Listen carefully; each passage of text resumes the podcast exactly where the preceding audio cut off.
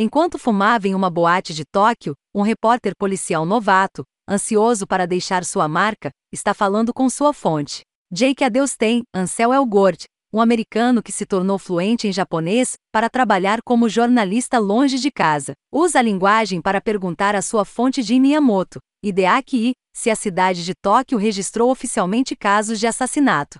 Miyamoto, um policial corrupto, é brevemente apanhado em todos os flashes de distração que a boate tem a oferecer. Luzes brilhantes, música, bebida na hora e mulheres jovens disponíveis no ambiente. Antes de explicar a situação a esse estranho, ele soletra, em inglês enfático para mostrar seu ponto de vista ao americano. Ali. É, não. Assassinato. Dentro. Japão. Tóquio Vice. É realmente um show sobre usuários.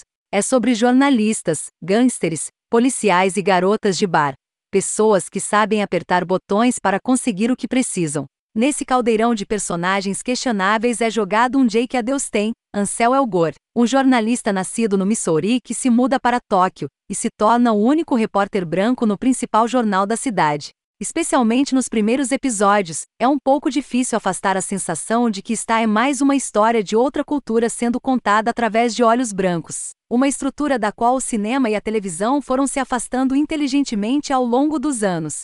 Não ajuda que Elgort pareça um pouco perdido nos primeiros episódios, fazendo com que a estreia pareça mais um conto antiquado de peixe fora d'água ou choque cultural, do que o show acaba se tornando quando Jake se estabelece em seu papel único no jornal. E os escritores permitem que outros personagens tenham agência, além de como eles impactam o protagonista branco. Ajuda que o elenco de apoio de Tóquio Vice se torne cada vez mais interessante do que o próprio Adeus tem. A lenda viva que é quem Watanabe interpreta Hiroto Katajiri, um detetive da divisão do crime organizado em Tóquio que faz amizade com Adeus tem, ajudando a investigar algumas histórias relacionadas a um submundo da Yakuza que é tão poderoso que eles podem basicamente deixar corpos assassinados à vista e saber que ninguém vai relatar a verdade sobre eles.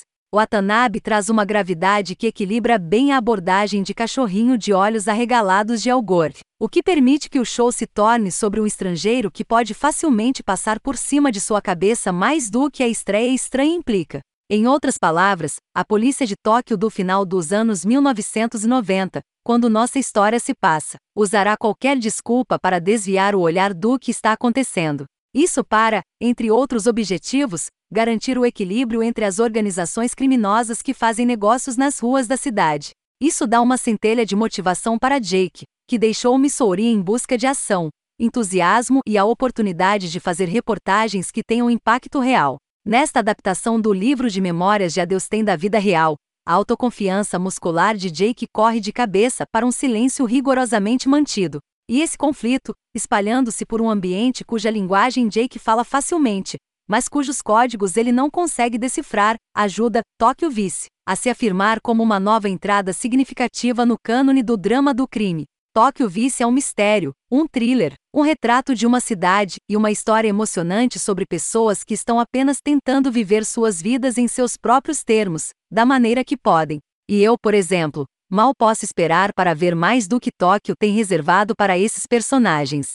Os três primeiros episódios de Tóquio Vice chegarão a HBO Max em 7 de abril de 2022, com os episódios restantes sendo lançados dois por semana, até o episódio final em 28 de abril de 2022. No Japão, a série será exibida no Vovo,